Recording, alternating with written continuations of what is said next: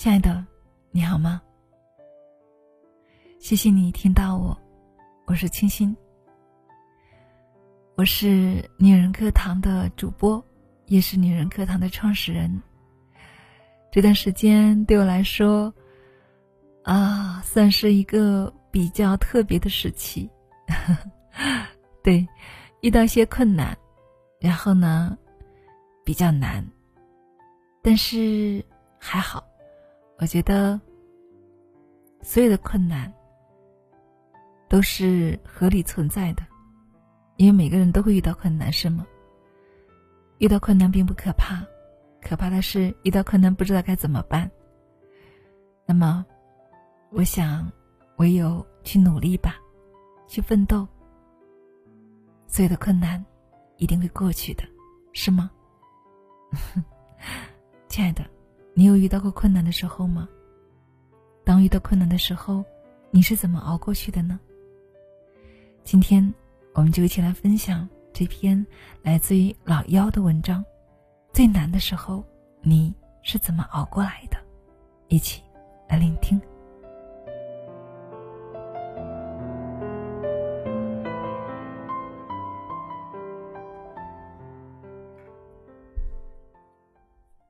年冬天，我送杨小麦去火车站，她穿着桃红色的羽绒服，短头发乱七八糟的塞在帽子里，在还没有休整的火车站前，跟我用力的挥手。坐着四零九路公交车回学校的时候，窗外飘起了大片大片的雪花，整个车厢的人都躁动起来了。挤到窗口去张望，要知道，那个时候的天空正艳阳高照。哇，太阳雪！杨小麦的出行还真是别致的一天呢。杨小麦跟我不是一个专业的，却住在一栋楼里面。那年的平安夜，我们一起坐在草地上喝酒，都是第一次喝。所以，双双的醉倒了，抱头痛哭。我哭，我十八岁第一次失恋；他哭，他高考前一天感冒到发烧，不然何至于沦落到这个破三本的学校？杨小麦从来不掩饰对学校的鄙夷。离开学校之前，一副凛然赴死的样子。我要去上海，我要靠自己的能力证明我值得拥有更加光明而伟大的未来。当时，他拿到了一个 offer，一家位于黄浦江边的室内设计公司，实习工资一千两百块钱。去了上海的杨小麦没有跟我联系，整整一周之后。我才接到他的电话，听他说起，他住在公司旁边的一栋老房子里面，一个三居室，住了十六个人。我有些提心吊胆，那样不安全吧？梁小麦无所谓的说：“便宜啊，一个月才两百块。”我们后来渐渐少了联系。他总是很忙很忙，有时候发条短信过去都需要隔上大半天才能够收到回复。他偶尔会跟我聊几句，汇报一下他的现状。那两年，他给我的最大感觉是，当我过着波澜不惊的生活时，他仿佛坐上了过山车，惊心动魄。前进的速度快到让我简直怀疑自己每天都在虚度光阴。两个月之后，杨小麦搞定了第一个客户，转为正式员工。半年之后，杨小麦跳槽到了一家更大的公司，还是在黄浦江边，但是薪水翻了好几番。一年过后，杨小麦积累了一批原始客户。他性格开朗，又肯费心思，又确实有才气，便离开了公司，开始做独立设计。这期间，他还用过去一年攒下的钱去日本进修了一次，系统的学习了设计。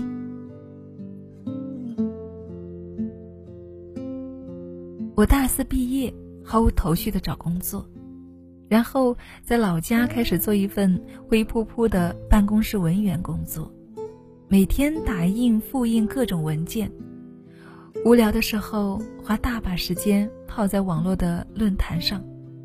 而那时候的杨小麦已经找到了合伙人，开始经营自己的设计公司。他平时喜欢研究各种文艺，对配色和线条的领悟力极高，渐渐积累了一批有品质的客户，在圈子里面慢慢的崭露头角，颇受推崇。我们像是朝着不同方向生长的两株植物，在短短的几年里面，它一直茂盛着。几乎快要长成苍天大树了，而我呢，却还是那株瘦弱的小幼苗，连枝丫都不知道往哪里去伸展。我给他写很长很长的邮件，诉说自己生活的种种不如意，没有办法适应这家小城市公司里面领导的任人唯亲。和尖酸刻薄，跟身边的人也大都不亲近，觉得自己的工作没有意义，再加上频繁的被周围的亲友逼着去相亲，生活每天都过得诚惶诚恐，却根本积聚不起来任何改变的勇气。他劝我，这么不开心，不如出去啊。而我呢？就开始踌躇。外面生活压力那么大，我又不像你，有能够生存的技能，我能够做什么呢？他在一个深夜给我回电话，我以为他会安慰我，听我吐槽，给我建议，而他呢，却开始缓缓的跟我说起他刚到上海时候的种种艰难。我之前自己折腾画图纸，用的都是最初级的绘图软件。我刚到公司的时候才发现，别的设计师用的我都不会。于是每天下了班，我抱着教程视频一点一点从头开始学，往往到凌晨才一个人从办公室往家走。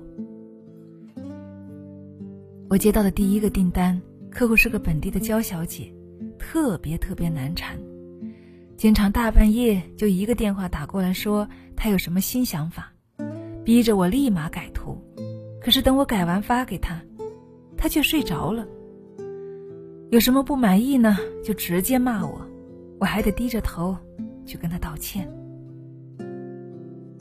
杨小麦的语气很平静，可我却听得出他几乎哽咽了。这些你从来都没有说过呀，他却笑了。这有什么好说的呢？你的生活再苦，别人也没有办法替你去分担呀。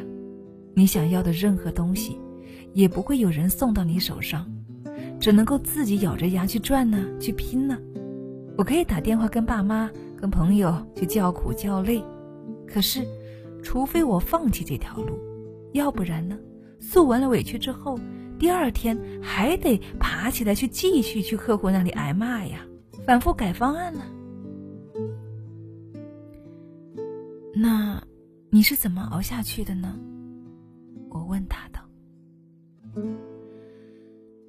怎么熬下去？每次我觉得自己快要撑不下去的时候。我就去黄浦江边看着东方明珠，然后想着，你看，这座城市的灯光这么美，就算拼尽全力，我也要留下来。你知道我租的房子，一直都在东方明珠附近，每天走路去上班，我都要特地绕到塔下去看一眼，然后在心里面默默跟自己说，加油。下了班的时候，我也要去看一眼。然后告诉自己，我又撑过去一天了。他最后跟我说的一句话是：“抱怨是解决不了问题的，躲在家里哭什么用都没有。”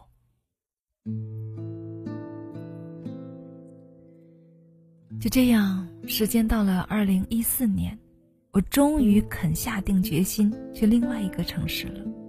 从最开始的基础做起，一点一滴的在自己喜欢的行业里面默默的努力着。而杨小麦呢，在那一年给我发来了婚礼的喜帖，男方年轻有为，跟他性格相投。同一年，他的网店也落地到了实体。我给他封了一个大红包，里面留了个纸条，写着“人生赢家”。他吐槽我说：“在你眼中，嫁了人就是人生赢家吗？”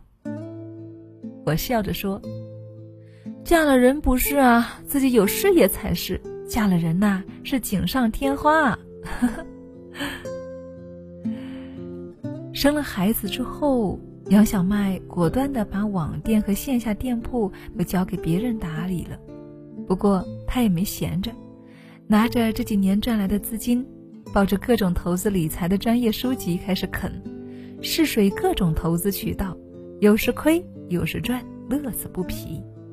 我们呢偶尔联系，诉说起彼此的近况，我知道他很好，他知道我也过得不错。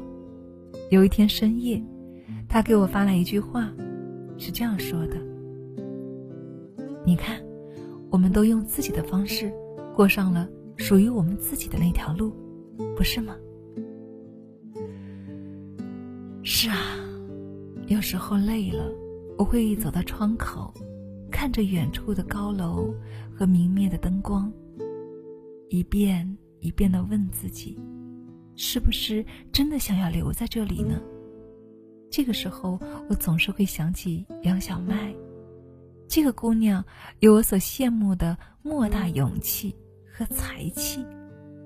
这些年，她一直走在我前面很远很远的地方，而我呢，终于不肯再停在原地彷徨和不安了，也开始迈开我笨拙缓慢的步伐。也许我永远都追不上她，但是。我多么庆幸！对我来说，除了北京每一个繁华的夜晚，我亲爱的杨小麦小姐也是让我能够坚持下去的一道光。也许我们的生活也跟那场雪一样吧，有艳阳高照，也有漫天寒意，但是庆幸的是，雪总有停的时候，而阳光总会出来。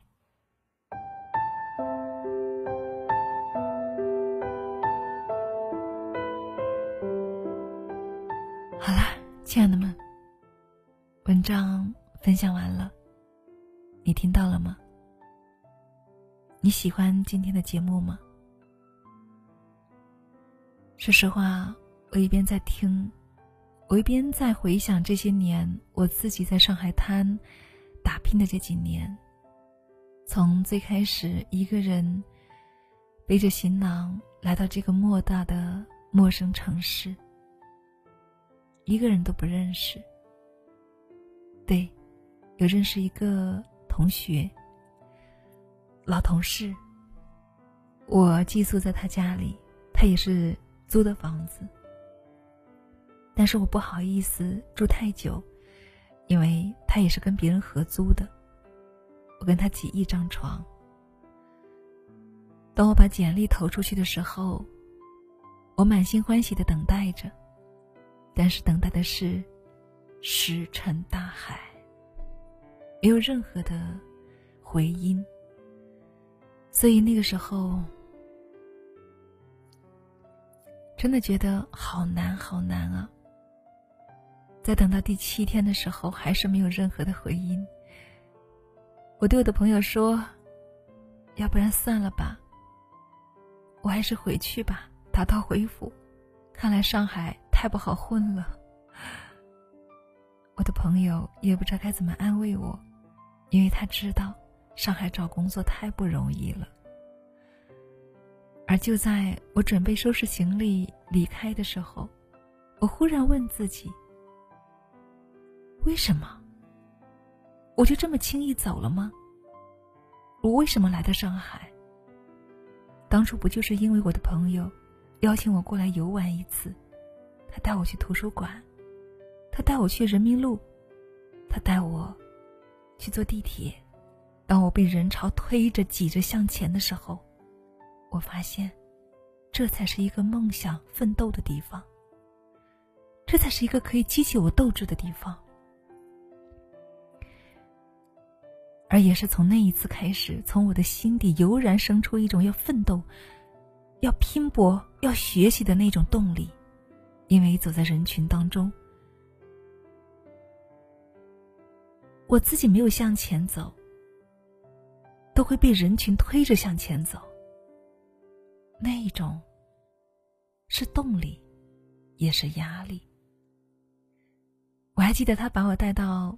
上海最大的一个图书馆在南京路的时候，好几层楼，好多的书，对我来说，以前从来没有那种特别强的欲望想要学习，而那个时候，我却选了好多的书，恨不得一口气把它读完。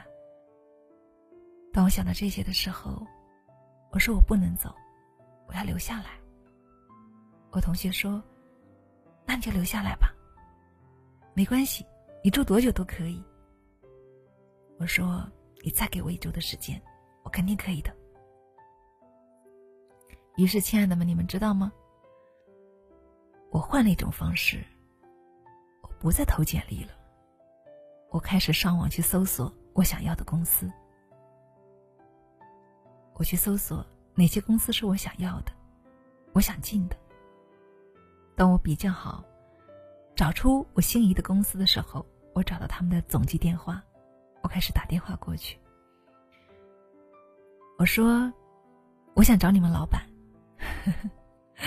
小姑娘说：“我们老板不会接电话的。”我说：“我有急事要找他。”后来被我各种说服，小姑娘还是把老板的电话给我了，然后我直接给老板打电话。我说。老板，你好，我要给你推荐一个人才。然后他说：“你怎么知道我电话？”我说：“我是做销售的，我当然知道怎么知道你的电话。”嗯，他说还不错，就这一点还是挺欣赏的。